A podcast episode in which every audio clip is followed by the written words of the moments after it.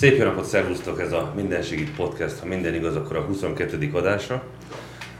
Azért mondom, hogy ha minden igaz, mert sajnos én nem nagyon vagyok jó matematikában, és ezt röstellem bevallani, hiszen egy matematikust hívtunk ma vendégül, nem is akárkit, hanem dr. Mérő László professzort, úgyhogy nem jól mondtam valamit? De, csak mindenki azt hiszi, hogy a matematikus az számol. Ez körülbelül olyan, mint hogyha azt hívja, hogy a futballista fut.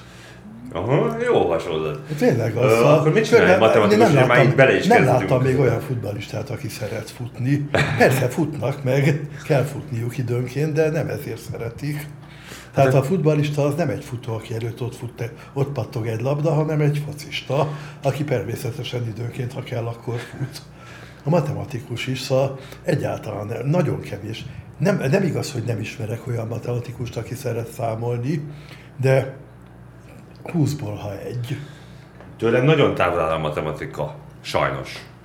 Az öcsém, aki pszichológiát is végzett, ő, ő neki ez így klappol. Én nekem a számok azok totál idegen nyelvek, akkor mit csinálj matematikus, ha nem számol? Nem számol. Az, az, az, az, azzal foglalkozik, hogy miből mi következik. Tehát, hogy milyen struktúrának, milyen tulajdonságai vannak, és milyenek nincsenek. Tehát a legkülönböző, szóval egy matematikus akkor érzi jól magát, hogyha kiderül, hogy két egészen különböző módon definiált struktúra között valami közös mégiscsak van. Tehát például mondjuk egyáltalán nincsenek számaink, nem is tudjuk, hogy mi az, hogy szám esetleg, de minden ponthoz úgy definiálunk környezeteket. Na most, ha eléggé ügyesen definiáljuk ezeket a környezeteket, kiderült, és ez, egy, ez már matematika, hogy automatikusan megjelennek a számok. Tehát onnantól kezdve úgy nevezik, hogy metrizálható, de ilyen szavakat nem fogok használni itt. Tehát, na ez például önmagában érdekes, hogy mitől Mitől jelennek meg a számok? Hát ez engem érdekel. Szóval, és az az, az a, pont az az érdekes, hogy bizonyos struktúráknak elkerülhetetlen következményei. Az, az, hogy onnantól kezdve a számok is jelen vannak az életünkben, ha tudunk róla, ha nem. De hogy lehet egy struktúrát létrehozni, hogyha nem valamilyen számszerűen levezethető logika alapján? Tehát, hogyha még nem... kell, hogy szám legyen. Mi, minek kell lennie akkor? Például egyszerűen megmondod, hogy egy bizonyos pontnak egyre szűkülően mik a környezetei, mik tartoznak a környezetébe. Nem kell, hogy azt mondd, hogy öt centis környezete vagy egy milliméteres környezete, hanem csak úgy a halmaz definiálod, számok nélkül. Uh-huh. Tehát, hogy mely pontok tartoznak oda, melyek nem. Uh-huh. És hogyha bizonyos tulajdonságok vannak, tehát olyanok például, hogyha úgy, hogyha, hogyha valami közelítesz egyre inkább, Akkor, akkor valamit közelítesz, tehát az is létezik, amit közelítesz, akkor is, ha soha el nem éred. Ha ilyen tulajdonságok teljesülnek, akkor kiderül, hogy akar, ha nem tudsz róla, akkor is a számokról is beszélsz. Uh-huh. Uh-huh. Nyilvánvalóan uh-huh. az univerzum jut ez az eszembe. Persze, hát az univerzumnak ki tudná, azt talán Isten, de ha feltételezzük, hogy Istennek nem feltétlenül kell lennie, akkor senki. Ki tudja azt, hogy számok vannak. Visszatérve egy kicsit a bemutatásodhoz, uh, pszichológus is vagy, uh, ami számomra, miközben a munkásságodra fókuszáltunk, számomra döbbenetes volt, hogy már a nyolcvanas években a mesterséges intelligenciával kezdték foglalkozni. Az egy véletlen volt. Hát mert... azt gondolom, hogy véletlen, bocsáss meg, hogy szabadba vágok, mert azon gondolkodtunk, mint a Gergővel, hogy a mesterséges intelligenciáról kb. Szerintem tíz-tizenöt éve van egyáltalán fogalmunk, és hogy valaki Magyarországon nem. Már nyolcvanas években, hát nekünk. Ez is már hetvennégyben. Nem, hát hetvennégyben végeztem el az egyetemet, tehát akkor kaptam meg uh-huh. a matematikus diplomámat, és valahogy volt egy olyan érzés, hogy nem biztos, hogy matekkal, közvetlenül matekkal akarok foglalkozni, tehát belőlem nem matematikai kutató lesz. Egyrészt azért, mert láttam, hogy so, mások sokkal tehetségesebbek ahhoz, de nem is csak ezért, bár akkor ez zavart, most már nem zavarna, hanem, hanem egyszerűen azért, mert szóval nem az az alkat vagyok, nem az izgatott igazán, nem abban van egy libidó monda, a libidó mondana egy pszichológus. Tehát, és akkor kaptam egy ajánlatot Vámos Tibortól, Most halt meg egyébként kilencvenöt évesen, egy-két éve, tehát a Covid alatt már. A Vámos Tibortól, aki akkoriban a Számítástechnikai és Automatizálási Kutatóintézet, tehát egy akadémiai intézet igazgatója volt, és magának akar csinálni egy ilyen, hát ilyen mondjuk így, hogy hadsereg közvetlen kis mesterséges intelligencia kutatócsapatot. Ő mindig abban volt zseniális, hogy valahogy kiszagolta azt, hogy merre fog fújni a szél uh-huh. öt év múlva, és azt mondta, hogy ő, ő a saját, a saját hobbiából, tehát jó, nyilván egy intézet igazgató megteheti, hogy három-négy embert így kivon az intézet normál, normál életéből, és azt mondja, hogy ti ezt kutassátok, ezt ebbe publikáljatok, stb. Amúgy, amúgy ugyanazt csináltuk, mint a többiek, csak nem abba a szervezeti formába. Tehát nekünk, nekem, a főn, nekem a egyetlen főnököm volt, az maga az intézet igazgató. No, és ez úgy tetszett, tehát, tehát ugye ez elkezdett érdekelni, meg ezzel foglalkoztam, aztán tíz évet töltöttem ezzel, tehát ebből írtam, ebbe a doktorimat meg, vagy kandidátusimat, akkoriban úgy hívták. Két dolog érdekes ebben a mesterséges intelligenciában. Az egyik az, hogy gyakorlatilag semmi olyan nincsen ma abban, amit itt használunk, amit akkor ne, akkor ne lett volna kitalálva, hm. amit akkor ne tudtunk volna. Mégis van új tudás, ugyanis egyetlen egyet nem tudtunk akkor, mert na, gondolj bele, hogyha mondjuk egy sakkprogram lép havonta egyet, azzal nem lehet játszani. Uh-huh. Szóval azt nincs kedved játszani. Tehát a sebesség. Meg se tudod mondani, hogy jól játszik-e, vagy sem. Na most, nem, el se tudod képzelni, hogy milyen lenne, hogyha egymilliószor gyorsabb gépeken dolgo, futna, vagy tízmilliószor. Már pedig számoljál, ennyit egyszer is számolni, az azt jelenti, hogy akkor nem havonta lép egyet, hanem másodpercenként hármat, négyet. Most szorozzál tízmillióval egyet, fog menni. Na, ha egy program másodpercenként hármat lép, azzal már van kedved játszani, az, az, az, sőt, hát azzal már nem is tudod a tempót, ő vár rád folyton. Ez az, amit, amit akkoriban egyáltalán nem lehetett tudni, hogy ezek az algoritmusok hogyan működnének mondjuk tízmilliószor gyorsabb gépeken. Már most a tízmilliószor gyorsabb gépek itt vannak. Tehát neked most a telefonodban sok százszor több számítástechnikai kapacitás van, mint egész Houstonban, amennyivel az Apollo tizenhármat holdra vezérelték. Én például, amikor ezerkilencszáz, nem is hetvenes, nyolcvanas évek, amikor ezerkilencszázkilencvenháromban megkaptam az első X T-met, húsz, gigá, húsz, húsz megás Winchesterrel, akkor úgy éreztem, hogy ez életem végéig elég lesz. Hát mikor írok én húsz millió betűt? Szóval hát az húsz giga, szóval húsz mega. Nos, hát húsz megával ma már egy szövegszerkesztő nem indul el, szóval egészen mások lettek a méretek, mérték, és akkor nem csak a sebességről beszélek, hanem a memória kapacitásról is, mm. az is meg, megmilliószor, néhány milliószorosozódott. Most már a mesterséges intelligencia nagyjából abból kutatás, meg alkalmazás is nagyjából abból áll, hogy mire mi működik a legjobban. A pszichológia az hogyan jött az életedbe? Az is véletlenül. Na, tulajdonképpen még a szakiba voltam bőven, tehát ezerkilencszáznyolcvankettőben volt, hogy valami házi bulin találkoztunk, vagy össz megismerkedtünk egymással Lee és Sándorral, aki, hát a, ő pszichológus, pszichológia professzor, ő alapította az E L T-n a kísérleti pszichológia tanszéket, később ezerkilencszáznyolcvannégyben, nyolcvankettőben abban a buliban hát játszottunk, sakkoztunk, meg dumáltunk, úgy néztünk egymásra, hogy jé, de érdekes, hogy ő természetes intelligenciát kutatta itt, hogy mesterségeset. És amikor kiderült, hogy matematikus a tanult szakmám, akkor mondta, hogy hát ő azért beleütközött most egy-két olyan mate- matek dologba, amit nem nagyon ért, és kéne neki, mert akkor például az, intelligen, az intelligencia öröklődését is kutatta, tehát hogy mennyibe öröklődik, mennyibe, mennyibe a környezet, mennyire az öröklődés számít. És talán mondta, hogy van egy-két olyan matek, amit úgy nem nagyon ért. Hát mondtam, hogy mutassa meg, mégis arra vagyok trenírozva, hogy olyan nagyon nem ijedek meg egy ilyen, néhány ilyen speciális matematikai jeltől. És kiderült, hogy tényleg egész érdekes dolgok, tehát szóval na, el tudom mondani egész röviden is, tehát szóval Például szoktak ilyet mondani, hogy mondjuk hány százalékban öröklődik az intelligencia, és hány százalékban a környezet határozza meg. Hallasz ilyet, hogy hetven százalékban öröklődik, harmincban a környezet, vagy fordítva. Olyat most már kevesen mondanak, hogy nulla száz, vagy száz nulla, tehát azt majdnem mindenki elismeri, hogy mind a kettőnek van szerepe, de hát nem mindegy, hogy mennyi. Na most, akkor, de azért kérdés az, hogy mégis mi a, mi a dominánsabb. De az a helyzet, hogy mi garantálja azt, hogy a kettő összege száz legyen, az öröklődés és a környezet. Két okból is nem feltétlenül száz az összeg.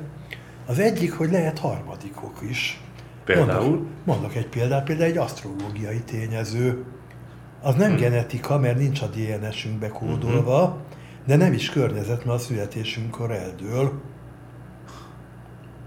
Tehát azt nem tudod befolyásolni a környezettel. Jó, általában tudományban nem szoktunk benne hinni, hogy ilyen létezik. Ezt inkább csak példának mondtam, hogy lehet még más is. Egyébként tényleg lehet. Én is elfogadom, tehát amikor tudományt csinálok, akkor azt mondom, hogy ha van, ha nincs, ettől eltekintünk. Szóval, tehát nem mondom azt, hogy nincs, hanem azt mondom, hogy tudományt úgy kell csinálni, hogy ezzel nem foglalkozunk. Tehát lehet más is, már csak ezért sem biztos, hogy száz az összeg. De ezen kívül, ha csak ez a kettő van, tehát tegyük, hogy tényleg nincs asztrológia, meg semmi más, akkor is lehet még más is. Akkor se száz az összeg feltétlenül, mert mi van akkor, ha valamit a környezet is meghatároz, meg a genetika is.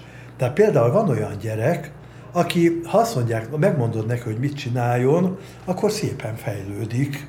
Ha meg nem mondod meg neki, akkor nem fejlődik. De olyan is van, akinek, ha megmondod, hogy mit csináljon, egy azonnali dacreakcióval válaszol, hogy azt nem. Ha meg azt mondod neki, hogy fiam, mindegy, hogy mit csinálsz, de azt csináld komolyan, akkor gyönyörűen fejlődik. Na most, mely akkor a környezet számít, vagy az öröklődés ebben? Mind a kettő száz százalék, ha úgy tetszik, mert egy olyan gyerek, akinek mondjuk így egy autoriter környezet az, ami jobb, mert meg, meg kell, hogy mondják neki, hogy mit csináljon, és úgy fejlődik jól, annak az, az, az akkor egy autoriter környezetben fog fejlődni. Egy olyan gyerek meg, akinek egy liberális környezet a jobb, tehát egy olyan, ahol azt mondják, hogy találd meg magadnak, fiam, és csináld komolyan. Most nehogy félreértsetek, semmi politika nincs ebben. Világos, persze. Tehát szóval utálom is, hogy a politika ennyire kisajátította, mert ezek önmagában értelmes dolgok, tehát egy autoriter meg egy liberális környezet is lehet ugyanolyan kedves, meleg, szeretetteljes, minden, tehát jó. És mind a kettőből tudok nagyon nívósat, tehát olyannyira, hogy például van ki egy testvérpár, ilyen barátok, barátok gyerekei, amikor tizennégy éves lett, kérdezték, hogy hova küldjék, hát mondtam, hogy ennek a gyereknek valamelyik egyházi iskola fog jót tenni. Tipikusan egy olyan gyerek, aki ragyogóan tehetséges, de meg kell neki mondani, hogy mit csináljon, uh-huh. és azt szereti is, akkor abban érzi jól magát. Két év múlva szerencsére megkérdezték, hogy is akkor ugye az öccse is megy Pannonhalmára, mert Pannonhalmára ment végül, és nagyon jól érezte ott magát. Isten őriz, ez a gyerek meghalott.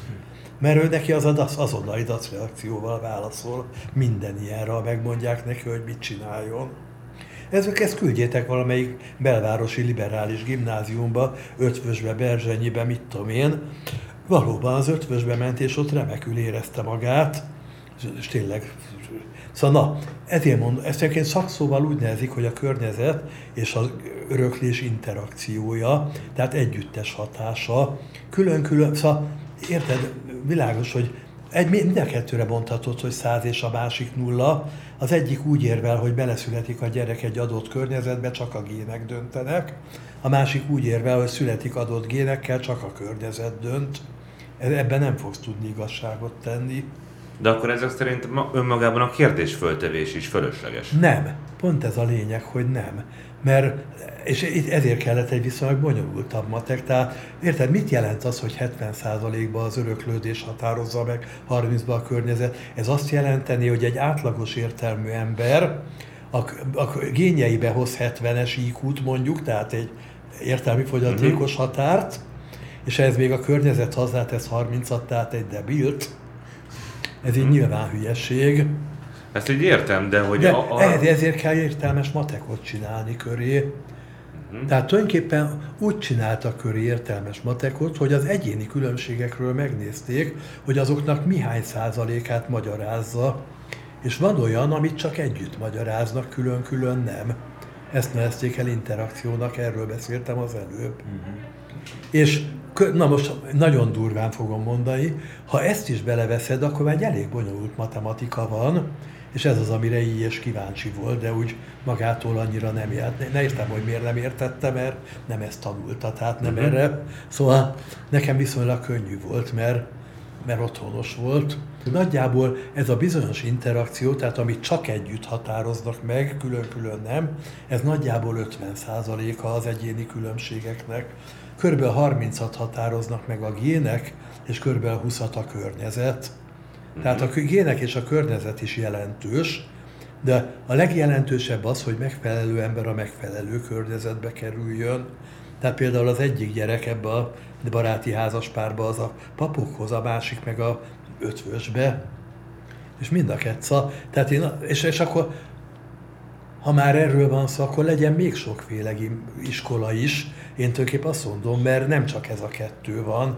Legyen sportgimnázium, legyen én, zenek, vagy művészeti, művészeti gimnázium, mindenfélék legyenek. És egy művészeti gimnázium is lehet autoritár is, meg liberális is.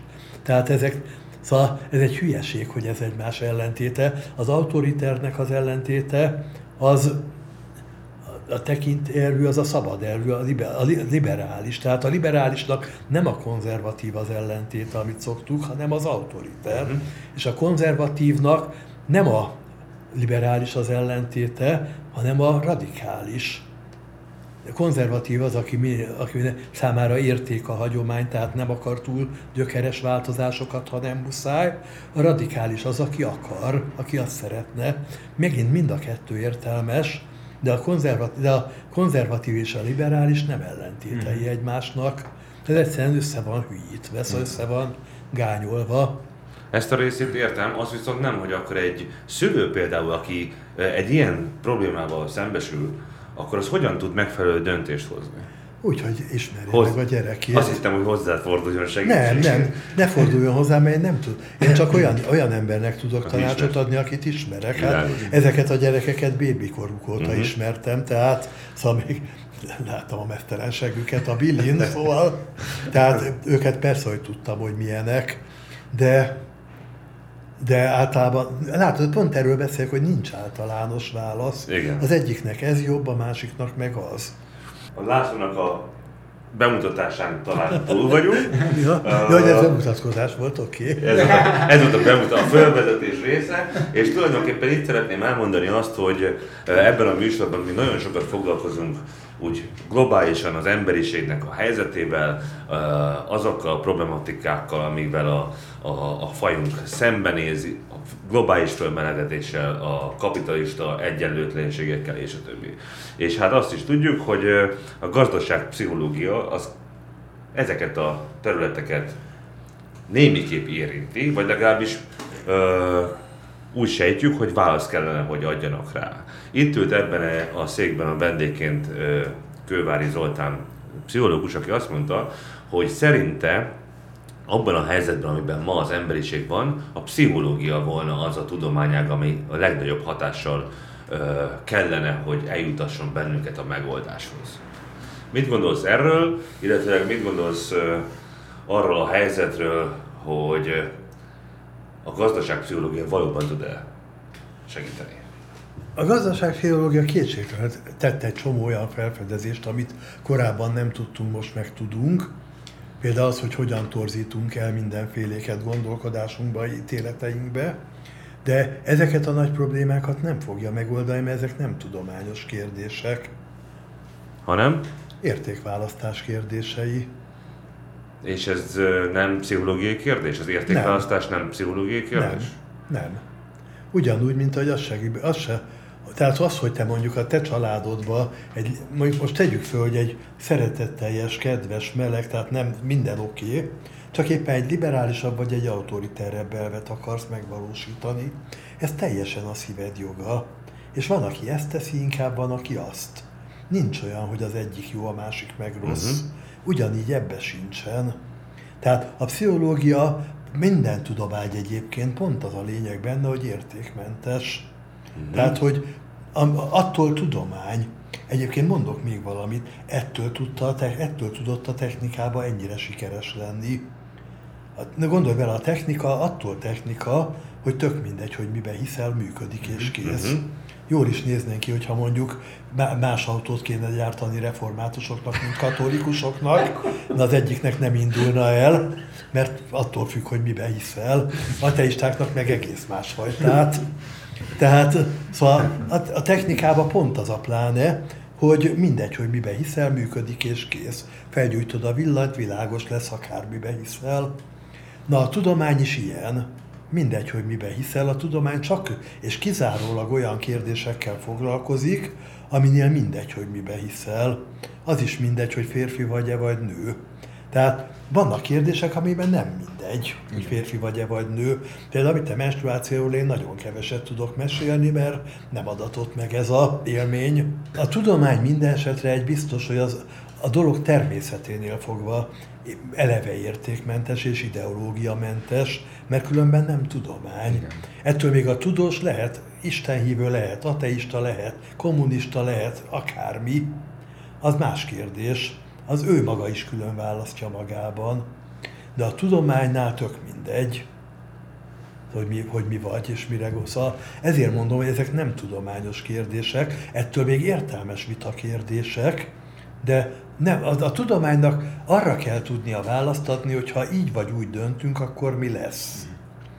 Tehát például mit talán, mi történik, hogyha kihalnak mit az okapik? Semmi különös, hát akkor egy nem lesz okapi.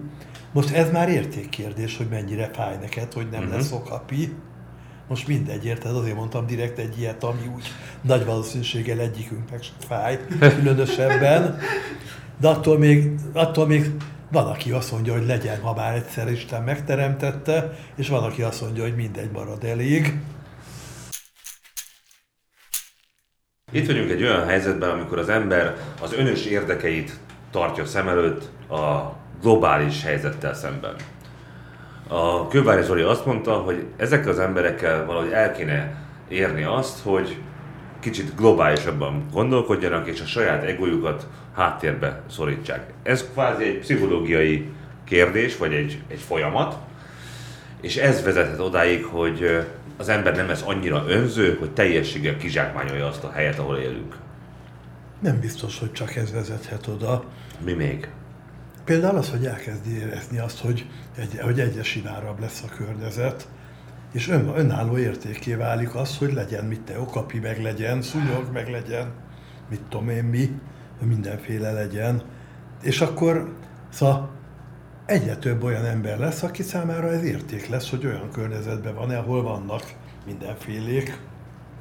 Csak olyan érdekes, hogy valahol ezek is nyilván fontos kérdések, hogy legyen szúnyog és okapi, de hogy most már én, legalábbis én azt gondolom, hogy annyira a testközelből érinti a legtöbb embert a, a létezésnek a de facto kérdése. Tehát olyan problémákkal és kihívásokkal nézzünk szembe, amik már így alig van olyan ember, akik el, aki előtt ez titok, hogy komolyan el kéne azon gondolkozni, hogyha nem változtatunk radikálisan, vagy, vagy nem tudom valahogy, Akkor, akkor tényleg nagyon nagy problémák lehetnek. Olyanok, amiket semmilyen hit által nem tudunk megúszni, mert ezek, ezek jönnek. Akár hiszünk bennük, akár nem. Nem vagyok ennyire biztos benne, hogy jól látjuk. Szóval az ember mindig is hajlamos volt apokaliptikus szenáriókat felrajzolni, és akkor az olyan kellemesen megborzongtató. Te nem vagy ennyire pessimista? Nem. Több okból nem. Egyrészt azért nem, mert, mert amikor elkezd komolyan feszíteni, akkor elkezdünk komolyan foglalkozni majd vele. Tehát, akkor akkor még ezek szerint a te álláspontod szerint nem tartunk annál a szintnél, hogy az emberiség komolyan vegye ezt a problémakört? Nem tudom, de még az azt hiszem most még igazából nem. Uh-huh. Nézd meg, hát vannak ilyen klímaegyezmények, senki Igen. se tartja be. Hmm. Na most, hogyha komolyan vennénk, akkor, ak- akkor mit engszkék sikasosok állnának minden kémény mellett, ami egy kicsit is jobban füstöl, mint amennyire az egyetmény szerint teheti. Uh-huh. Sehol, mindenütt a világon füstörögnek a kémények, meg, meg szóval minden, minden igen, nem vagyok persze. Nagyon otthon ebben, hogy most mi mindennel szennyezzük a környezetet. Tehát még nem az a... És egy-két ilyen modellt megnéztem, és láttam, hogy, hogy azért nagyon pötyögősek ezek. Annyiban nagyon pötyögősek, hogy semmi esetre se következik belőlük. Én nem olyan régen elővettem a Római Klub jelentését. Tehát emlékeztek rá, az ezerkilencszázhatvanas években akkori idők legjobb tudósai Rómába összegyűltek, és egy ilyen jelentést írtak arról, hogy a következő ötven évben mi várható. Nos, nagyon érdekes olvasmány volt ezt így újraolvasni ötven év után, mert bizonyos dolgokat nagyon pontosan eltaláltak. Eltalálták az üvegszáloptikát, eltalálták egy csomó mindent. Az egész jelentésben egy szó se szól az internetről, nem volt még felfedezve akkor. Az egész jelentésben nem létezik olyan, hogy mobiltelefon, majd szó soroljam még, mi minden nem. Klónozás már létezik, de még nem, szóval még, ott még ráér alap volt. Szóval az az igazság, hogy nagyon rosszul tudjuk megmondani, hogy mik lesznek az unokáink problémái, uh-huh. Mert most nem azért, de lehet, hogy jobb is, hogy nem tudjuk, mert oldják meg majd ők. Szóval ne vegyük el az ő örömüket. Meggyőződés, az viszont meggyőződésem, hogyha az unokáink el fogják olvasni ezeket, hogy mind mit tartottunk a legfontosabb problémáknak, hangosan fognak röhögni ezt. Hát a, a felmelegedés, ne hülyéskedj már, így oldottuk igen. Meg. Az aszteroidát, ami becsapódik a Földbe, ne hülyéskedj már, öt perc alatt küldjük föl az eltérítő rakétát. Igen. De nekem az a kicsit az aggodalmam, hogy ugyan valóban ilyen exponenciális fejlődésnek vagyunk tanúi, de nem csak a benevolens dolgokban, hanem, hanem a pusztítás terén is. Ugyanez a, ez a faktor benne lehet akkor. És ez nem ez egy kicsit aggasztó, illetve... De ez a... valóban aggasztó, tehát szóval, sajnos most például benne van a pakliba, hogy, hogy Putyin fogja és az egész földet elpusztítja. Hát vagy akárki más. Hát olyan másnál nincs ez a... Szóval Kim Jong-unnak nincsen meg hozzá azért az ereje, szóval... De sok más országnak még megvan, igazából... Kinek? Hát... Melyik Latorországnak van még meg? Melyik milyen ország? Latorországnak. Lator. Hát nem hát... csak nekik van, hanem... De több sok országnak van, azt tudjuk, hogy... Nem olyan hogy... soknak van, és nem olyan soknak van olyan jelentős mennyiségben, hogy a... és nem olyan soknak van olyan hordozó rakétája, amivel el tudja küldeni esetleg tízezer kilométerre, mm-hmm. Egy olyan még Koreának sincs ilyen. Amit például nem tudunk, hogy milyen védekező rendszerek mm-hmm. vannak, miért tudnánk, mert még sok. Az izraeli vaskupola az egyetlen, amit igen. Nagyjából ismerünk, de az egyelőre atom, atomtöltetet még nem kellett, hogy fogjon. Mm. Nem tudjuk például, azt se tudjuk, hogy Európa fölött mi van. Elképzel, lehet, hogy szinte semmi nincs, de az is lehet, hogy elindul Londonra az orosz atombomba, és valahol a északi sarkon esik le, mert valahogy úgy el tudják téríteni. Nem tudjuk, ne is akarom tudni, nehogy félreérts.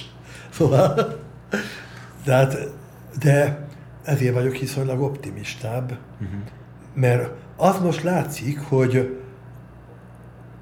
hogy legalább két generációval vannak technikailag elmaradva az oroszok, a nyugat-európaiaktól. Tehát a nyugat-európaiak se a legmodernebb fegyvereket küldik Ukrajnába. Nem is azt kell egyébként nekik, mert, mert nincs idejük kiképezni az embereket néhány év alatt arra, hogy, hogy azt kezeljék.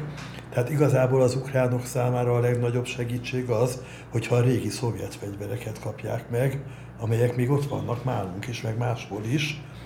A lengyeleknek is jó, mert lecserélik őket modernebbre. De, szóval, tehát érted, szóval nem a, például ez a háború egyenlőre messze nem a legfrissebb technológiával zajlik, mm. Így is épp elég ocsmány. Abszolút. Mm. Volt egy előadásod, amiben kifejezetten a pénznek a, a jelentőségéről és a pénzzel való viszonyunkról mm. tartottál előadást, hogy mit gondolsz a mai ember számára a pénz az valóban egy eszköz arra, hogy boldogságát megvásárolja által az ember, illetőleg, hogy a pénznek van egy, egy, egy negatív... Ö, egyik se. Szóval, na, tehát az egyik fele az igaz, amit szoktak mondani, hogy a pénz nem boldogít. Tehát ez a pszichológiai kutatások is nagyjából ezt mutatják, de ez csak az igazság egyik fele, mert a másik fele az, hogy a tartós és súlyos pénzhiány, az viszont boldogtalanít. Uh-huh. Tehát egy bizonyos szint fölött tényleg nem leszel boldogabb attól, hogy nagyon sok pénzed van, és még az is nagyon egyéni, hogy kinél hol van ez a határ. De az viszont mindenkire érvényes, hogy egy bizonyos szint fölött a pénzhiány, az kifejezetten boldogtalanít. Tehát, tehát ez így nem igaz, hogy a pénz nem tesz boldoggá, az se igaz, hogy boldoggá tesz. Tehát, és még az is nagyon egyéni, hogy kinek mennyire van, vagy mire van szüksége. Tehát ki az, kinél hol van az a határ, ami alatt boldogtalanít, a hiánya. Uh-huh. Ettől függetlenül mondjuk eléggé vehemens mozgatórugója az egész világnak, illetve az életünknek. Persze. Tehát szóval az első könyv, amit, ír, amit ebből írtam, a Élő pénz címmel, nem sikerült jól, be, mindegy, szóval talán legkevésbé jól sikerült könyvem. Van, aki nagyon szereti, valahogy ráérzett arra, hogy mit akartam mondani, amit én se tudtam.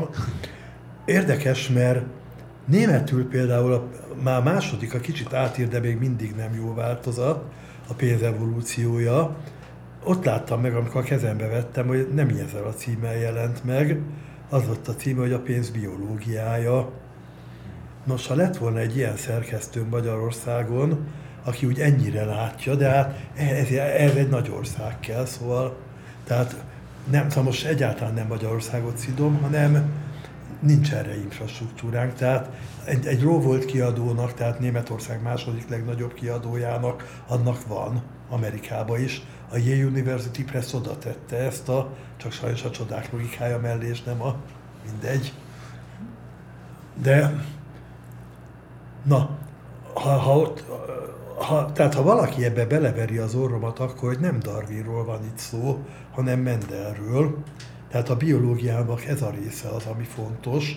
Tehát az, hogy az életet olyan dolgok generálják, amelyek maguk nem élnek, csak éppen tulajdonságokat hoznak létre, amelyek együttesen ilyen mindenféle jól becsomagolt lényeket tud létrehozni. Na, ez a pénzre, ez a logika a pénzre is érvényes. Tehát tulajdonképpen, ha azt kérdezed, hogy a pénz mit mozgat, az körülbelül olyan, mintha azt kérdeznéd, hogy a gén mit mozgat. Egyrészt mindent, persze. Tehát mind a kettőre igaz az evolúció, darwini, nem darwini, nem csak darwini evolúció létezik, léteznek másfajta evolúciók is. De tehát az életnek nem csak egy formája van, amit így, ami a biológiai élet, a szellemi élet is bizonyos értelemben élet. Amikor igyekeztem készülni abból, hogy vajon most miről kéne beszélgetni veled, akkor belefutottam a memetikába. Hogy a biológiát, ezt is három szinten nézzük, ugye most a replikátor, a biológiában a gén, a lények az élőlények, a produkció pedig az életjelenség. Még a kulturális evolúcióban ugye ez a három szint, a replikátor, a mém, ugye most nem a, azt a, a ma nagyon népszerű jelenséget értjük, a lények kognitívság, hát egyébként végül is, illetve a produkció, a gondolatok, hogy valami... Persze, tehát ugyanaz a logika, az okay. A lényeg. Tehát nem csak egyféle élet van a világban ma már, és ezek mindegyik a maga evolúciója útján megy. Tehát, tehát például, hogyha hirtelen nagyon önzésből el akarjuk pusztítani a világot, akkor elkezdenek úgy megerősödni azok a mémek, tehát gondolatok, amelyek, amelyek egyszerűen azt súlykolják, hogy de vigyázz már, hogy egyszerűen tehát olyan nem lehet, lehetetlenség lesz az, hogy mit te mondjuk ezt a vizet csak úgy kiönsd. Nem, hát az vala, szóval, meg egyáltalán gondolj bele, hogy mennyire abszurd, hogy ivóvízzel öblítjük le a vécét. Abszurd, igen. De, de hát nagyon sokba kerülne, hogy ne azzal öblítsük. Gondolj bele, hogy meg kell duplázni az egész vízrendszert. Igen. Szóval, tehát, na, nyilvánvaló, hogy egészen más műszaki optimum az egyik, mint a másik. Attól függ, hogy mi mennyire fontos, és ezt majd a mémek megfogják. Tehát együttes evolúcióban vannak egymással a gének, a mémek, a pénz, és talán még más dolgok is. És, és ha valamelyik nagyon elszáll, akkor a többi egyszerűen elkezd ellene dolgozni. Tehát ugyanúgy, mint ahogy, mint ahogy szóval bizonyos országokban most már elképzelhetetlen, hogy csak úgy kidobj egy szemetet. Nem mindegy, hogy hova dobod, és mindenki számára természetes, hogy csak oda dobhatod. Tehát nekem még megtanulni kellett, mondjuk Németországban, hogy a papír zsebkendő az nem papír. Uh-huh. Nem úgy viselkedik, nem oda kell dobni. Igen.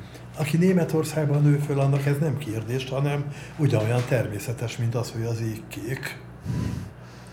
Följött egy olyan kérdés, hogy hogyan találjunk egyensúlyt a pénzkeresés és a számunkra valóban lényeges, jóleső tevékenységek között. Szerintem ez ma egy nagyon fontos kérdésköre az ember. Nem, ez a lehető legrosszabb kérdés. Tényleg? Azért gondolja, ebben a kérdésben az van benne, hogy a kettő egymásnak ellentmond.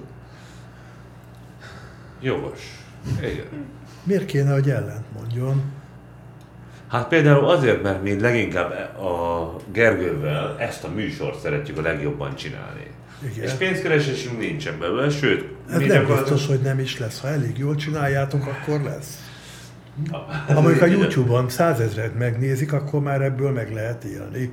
Igyekszünk. Hát akkor annyira jól kell csinálni. Igen, tehát miért, miért ellentmondása? Igen. Tehát, na, az kétségtelen, hogy az embernek valamennyit be kell fektetnie abba, hogy amit csinál, azt jól csinálja.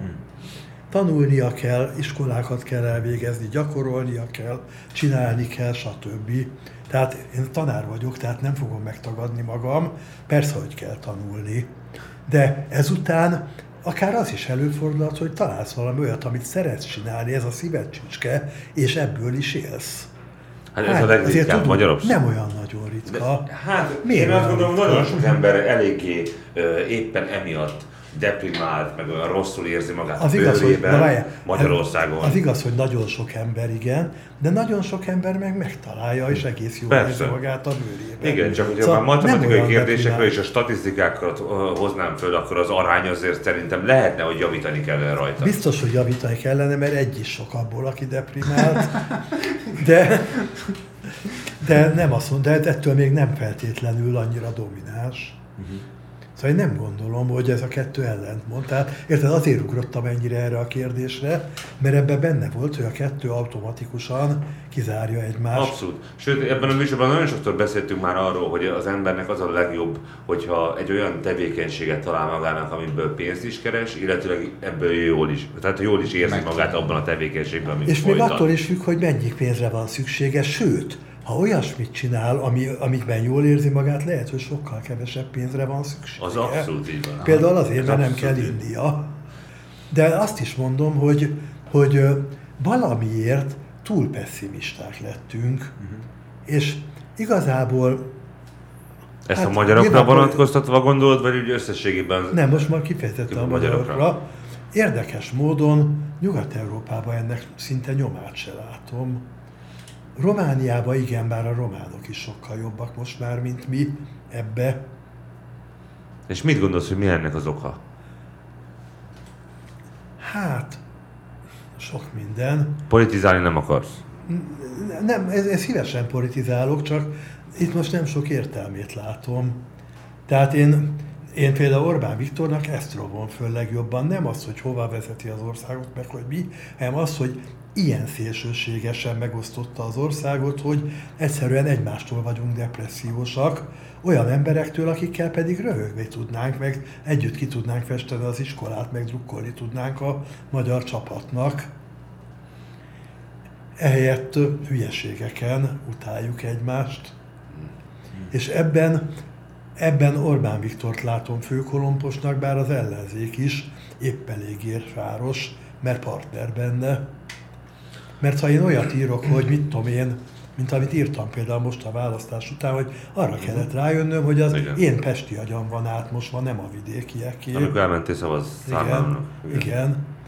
Hát erre, amit kaptam, az, mi, hogy szóval azért, mert egy napot eltöltöttél ott, nem azért, pontosan azért, mert, illetve azért. Dehogy akarok, nem akarok többet lenni, nem odavaló vagyok, jól éreztem magamot, ha máskor oda keveredek, megint jól fogom valószínűleg, de De ne, nem odavalósi vagyok, én itt a Pesti Faszternek vagyok a virága, tehát szóval én itt érzem magam jól. És viszont volt mit mondanom annak a szintén szavazatszámláló kollégának, aki úgy járt ő, mint egy szuperértelmes, ívla évhegesztő emberről van szó, ilyen ötvenes évei elején járhat, bár ezt nem beszéltük meg, csak úgy sacra. Járt ő Londonba és élt ő Pesten is, olyan szakmája van, ami mindenütt a világon kell meg, meg nívós szakma, de ő sározodányba szeret élni, és valahogy olvas ő mindent, Márquez egyik kedvenc írója. Tudtam neki olyat mondani, hogy, mi, hogy miből értheti meg Pestet. Mi az a... Megmondom én, nem ért. A Pál utcai fiúkból. Az, na, na, az az, ami egy darab Budapest. Nekem például, aki itt a pesti gyerek vagyok, az osztálytársaim között meg tudom mondani, hogy ki a Boka, ki a Nemecsek, ki a Pásztorfiú, ki a Kolnai, ki a Csónakos, ki a stb., ki a Geréb. Annyi.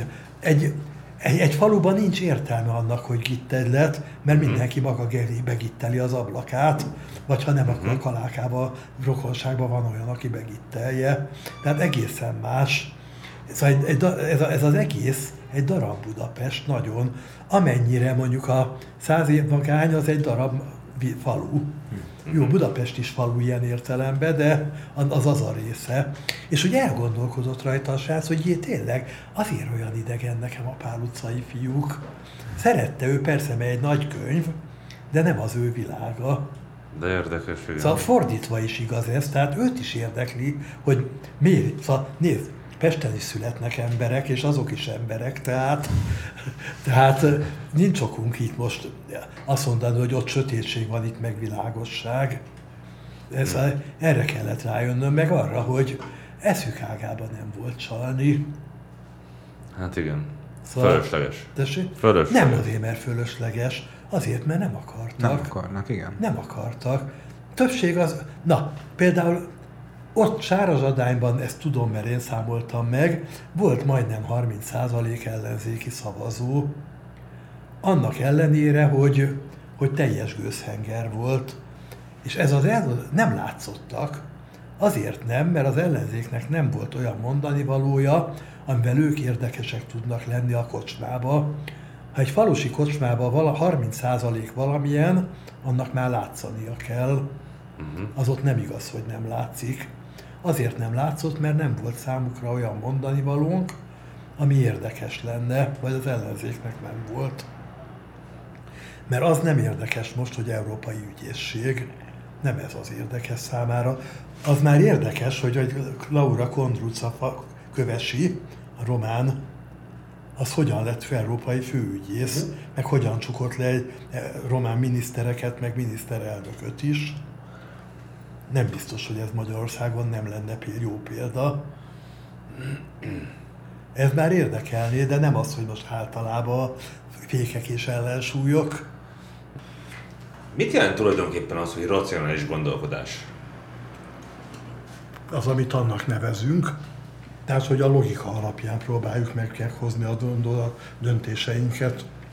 Érzelmi kérdésekben, köszönöm szépen.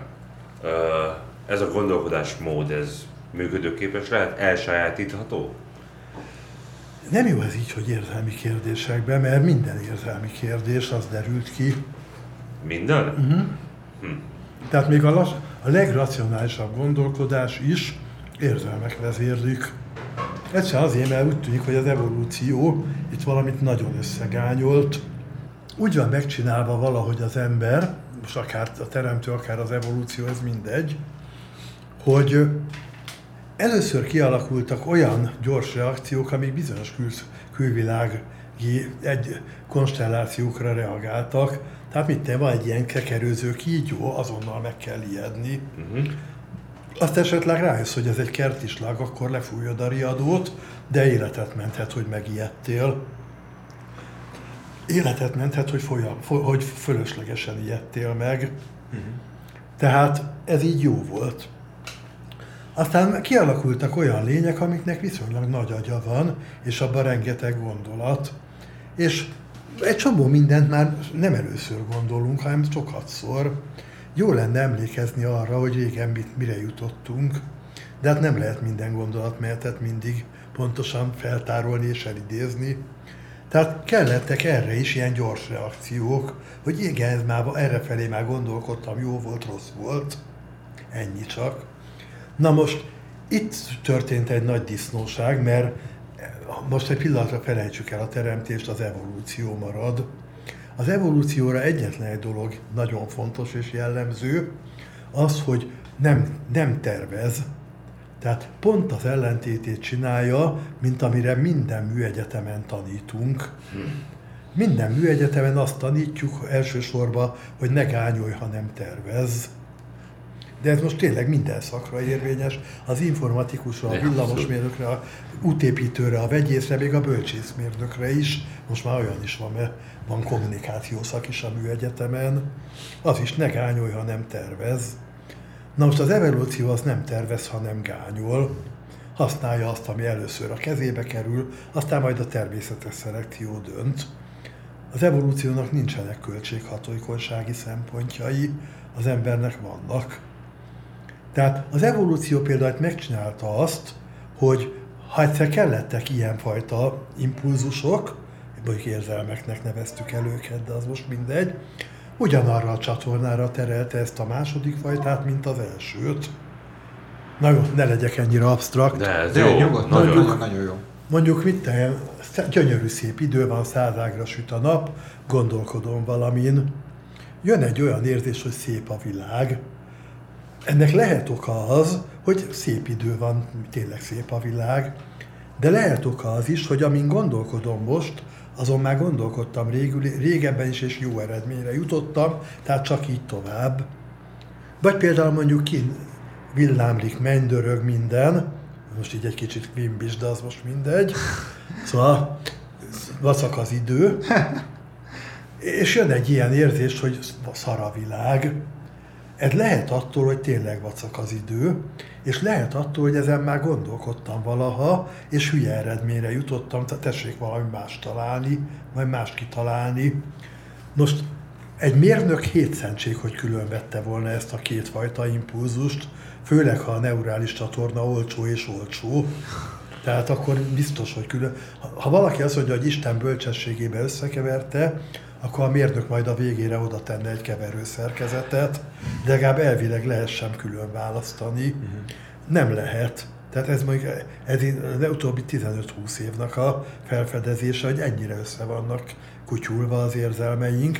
Tehát a különböző fajta érzelmeink, tehát azok, amelyek a külvilágra reagálnak, például arra, hogy most mit ez az ember itt szemmel láthatóak, dühös, az meg jól érzi magát, és olyanok, amelyek a saját gondolatainkat, tehát, hogy mit, mit kéne mondani ennek a csajnak, hogy megkapd, az is egy gondolkodás, persze.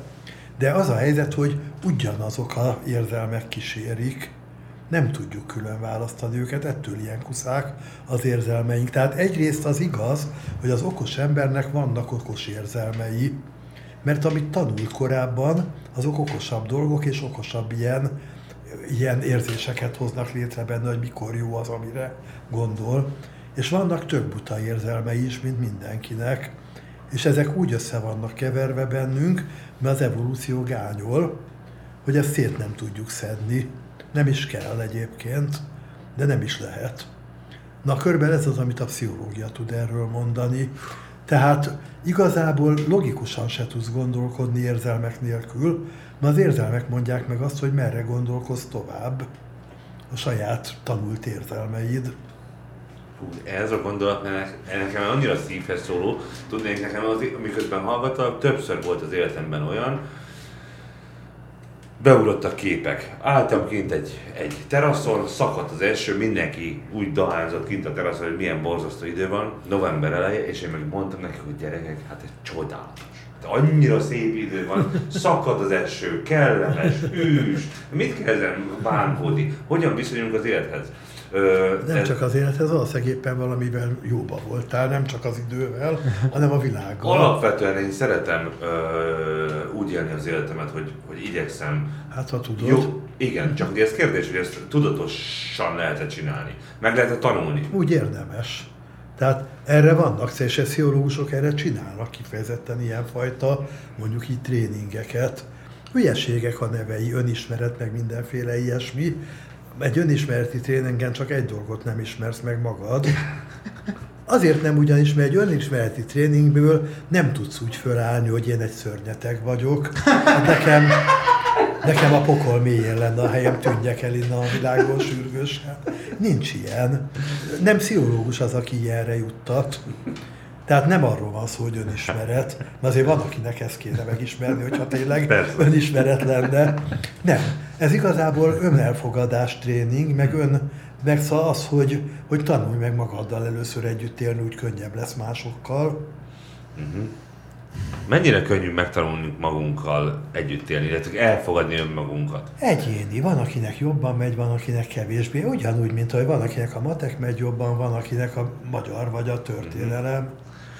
Uh-huh. Mennyiben a tudatosság az, ugye szoktuk azt beszélni, hogy tíz-tizenöt százalékban a tudatosság és inkább a tudatalatti vezérel bennünket, ez, ez így... Ez is hülyeség, persze, szóval, ugye és így se száz az összeg, uh-huh. messze nem. De hát ez ugyanúgy, amiről beszéltünk, hogy most környezet vagy öröklődés, uh-huh. itt is értelmetlen számháborúról van szó, mert nem... Ne, mert a kérdés maga értelmetlen.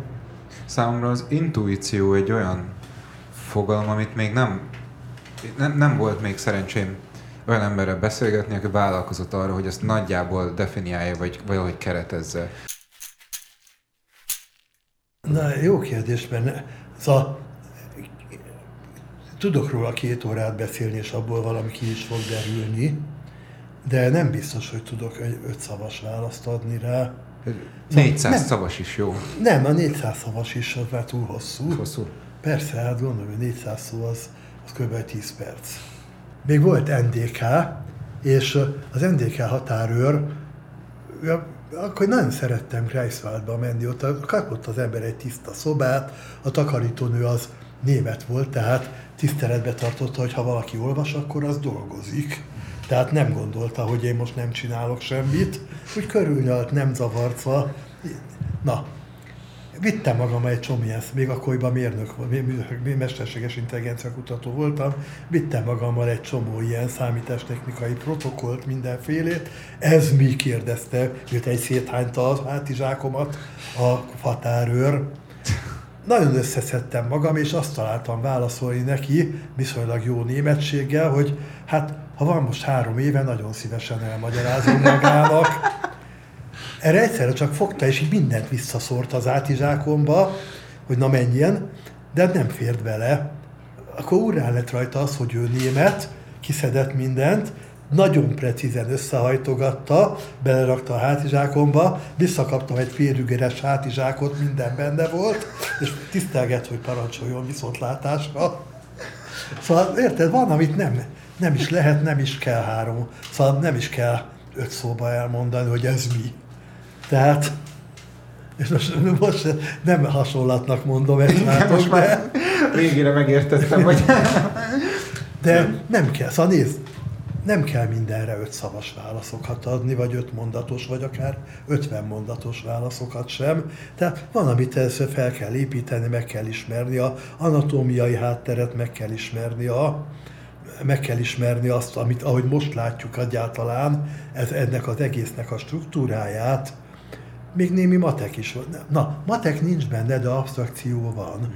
Lenne egy, egy nagyon naív kérdésem, és, és aztán egy, hát nem tudom, hogyha valamelyiket meg lehet válaszolni x kisebb, mint négyszáz szóban. Tehát, hogy a, inspirálhatta-e a biológiai evolúció azon rendszer, amit ismerni vélünk, vagy ahogy ismerni véljük, mondjuk a, a játékelméletnek a, a, a megalapozását, vagy fordítva? Mind a kettő igaz. Tehát a játékelméletben használják nagyon, tehát például John Maynard, meg a többiek kifejezetten használják a az evolúció kutatásban használják a játékelméletet, mert egy olyan modell, ami, ami egyszerűen egy csomó mindent leír, egyszerűbben, mint hogyha a biológia összes bonyodalmát rátennénk. Hmm. Tehát mit te, a bélbolyhoktól kezdve mindent, ami még egy biológiai lény, lényben van, és itt nem érdekes. Tehát, egy, tehát egyrészt a biológia azt használja. Most a játékelmélet maga is egy evolúciós termék. Jó, kellett hozzá egy Neumann-szerű zseni, aki rájött, hogy jé, itt erről van szó már nagyon régóta. Egy kicsit meg tudnád azoknak a hallgatóinknak, nézőinknek világítani, hogy mit jelent a játékelmélet, mert nekünk ez röviden nem menne. négyszáz szónál kevesebben. Hát a maga a játékelméletben azt meg tudom mondani egész egyszerűen. Tehát általában emberi interakciók vizsgálata egy egészen absztrakt szinten. Tehát a, tehát a játékban az a pláne, hogy szabályai vannak, és ennek ellenére valamiért szeretjük csinálni, tehát vonz, csináljuk. Most a játékelmélet az bizonyos fajta játékokra, amikor, na képzeld el mondjuk, hogy mit te, a legegyszerűbb dolgot játsszuk, melyik kezemben van a pénz, ha eltalálod, te nyertél, ha nem, akkor én. Akkor elkezdünk gondolkodni, hogy te azt gondolod, hogy én azt gondolom, hogy te azt gondolod, hogy stb. Ez eddig rendben van, és amelyikünk jobb, az fog, ebbe az fog nyerni. A játékelmélet pont ezt a fajta tehát pszichológiát szerelte ki ebből az egészből, mert azt mondja, hogy van olyan stratégia, amivel nem vesztesz. Nyerni se fogsz hosszú távon, de nyersz. Egyszerűen feldobod a pénzt, és ha, ha, ha fej, akkor ebbe, a kezedbe rakod, ha írás, akkor ebbe. Ha valaki ki akar engem ismerni, annak nem engem kell kiismerni, hanem a pénzdarabot. Azt meg elvileg lehetetlen. Tehát most mi köze van a biológiához? Az, hogy a biológia szól arról, hogy nem elsősorban nyerni akarunk, hanem túlélni. Uh-huh. Tehát ezzel a stratégiával, fej vagy írással hosszú távon nyerni nem tudok, de veszteni se. Tehát élek. Első mindig az élet, aztán nyerés már csak utána jön, az már csak habatortán. Hát olyan, hát, mint hogyha ezt csinálná most az emberiség. Persze, mindig is ezt csinálta, csak most egy kicsit több technikai lehetőséggel csinálja. Hogyha ha ez ennyire leírható, mondjuk az evolúció, vagy ilyen szoros analógiába vonható a játékelmélettel, akkor eljátszhatnánk mondjuk azzal gondolt kísérlettel, hogyha az evolúciót újra és újra és újra és újra elindítanánk, hogy akkor akár minden alkalommal valami tök más útvonalon menne tovább is. Persze. Ezt meg is csinálták, egy csomó ilyen kísérlet van, és tényleg Istent játszott az ember, és elindította naponta újra azt a programot, és mindig egészen másfajta lényegyüttesek jöttek létre. Néha egész megdöbbentőek, olyanok, amiket ember kínál, kitalál, nem is értették, hogy hogy működik. Tehát például, mm, szóval például csináltak olyan programokat, amelyek magukat tudják szorítani, tehát megírják magukat újra. A környezetből valamennyi erőforrást használnak, például a memória, meg ilyesmit. De hát elkezdtek, elkezdett létrejönni az evolúció során olyan programok, amelyek már nem értette a szerzője, hogy hogyan működik, de működött. Sokkal rövidebb kód volt, mint amit írt az első kódba, az, aki összehozta, és senki nem értette, hogy hogy működik, míg olyasmit itt a legvadabb, szóval tényleg. Úristen. Annak idején mi játszottunk olyasmit még ilyen programozókként, hogy a lehető legrövidebb kóddal írjunk meg valamit, mit nem, mondjuk egy sorba rendező algoritmust. Na hát itt aztán mi elszabadult a pokol, mert még azt is kihasználtuk, hogy az összeadás műveletnek a gépben a kódja, az mit harmincegy negyvenhárom, de ha szerencsére pont harmincegy negyvenhárom izére van szükségünk, akkor nem kell külön eltárolni azt, hogy hányra van szükségünk, majd onnan kiolvassuk. Aha. Ezzel is rövidült a program. Wow. Na most hát az ötödik, tizedik után már ember nem tudja követni, már pedig az evolúciót nem érdekli, hogy ember tudja-e követni. A, tehát simán létrejön, és simán nagyon. Szóval az, hogy pont ilyenek, ilyenek lettek a lények, az teljesen véletlen műve. Hallgatott téged az az érzésem, hogy te nem csak önmagaddal, hanem a világgal is nagyon harmóniában élsz. Szóval én, én, én nem gondolom, hogy, hogy ennyire komolyan kell venni magunkat, hogy minden rossz gondolatunkat és minden rossz technikát, szóval minden, minden ártani is tudó technikai megoldásunkat, a legrosszabb. Senki nem csinált még olyan kalapácsot, amivel embert ne lehetne fejbe verni, hmm. mert azzal szöget se lehet beverni. Hmm. Tehát senki nem csinált még olyan kést, amivel embert nem lehet agyon szúrni. Tehát persze, hogy mindennek van rossz oldala, persze, hogy mindent lehet rosszra is használni. Azért vagyunk, hogy lehetőleg minél kevesebbet használjuk rosszra. Te hogy csinálod azt, hogy, hogy, hogy arányaiban inkább a pozitív dolgokat engeded el magadhoz? Szerintem ez nem egy olyan magától értetődő dolog. Nem, nem. Na. Én igyekszem a negatívokat egyszerűen távol tartani. Tehát nem gondolom, hogy szörnyűek, nem gondolom, hogy most rögtön fel kell velük venni a harcot, mert nem mindig kell. Még azt se gondolom, hogy mind negatív, mind annyira negatív. Van, amelyiknek van funkciója.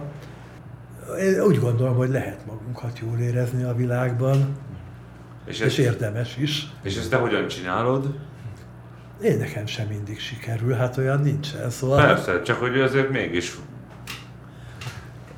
Te, most hülyeségeken nem izgatom magam. Hmm.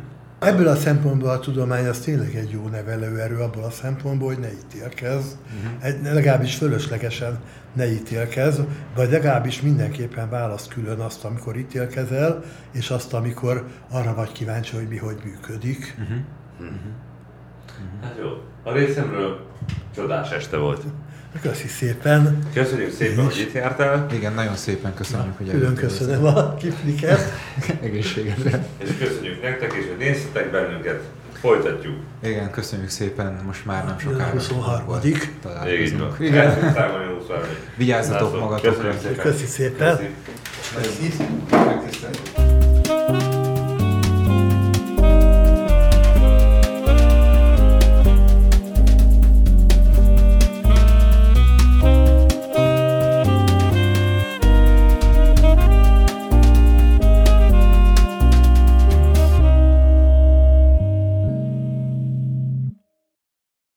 Ha más podcastekre is kíváncsi vagy, hallgassd meg a Béton műsor ajánlóját. El tudod képzelni, hogy a podcastet, amit éppen most hallgattál, fél év múlva már a mesterséges intelligencia generálja? Mi sem. De ha érdekel, eljött-e már a gépek lázadása. Hallgass bele az Embertelen Podcastbe. Orsós Lajos vagyok, a műsor házigazdája. Egyelőre még élőben. Egyelőre. Fedezzük fel együtt, hogyan ismerkedik, randizik, mesél és vitatkozik Betty és Péter. Két teljesen mesterséges intelligencia. Lajos, a podcast címét mond még egyszer, léci. Oké. Okay. Embertelen Podcast. A műsor a Beaton Network tagja.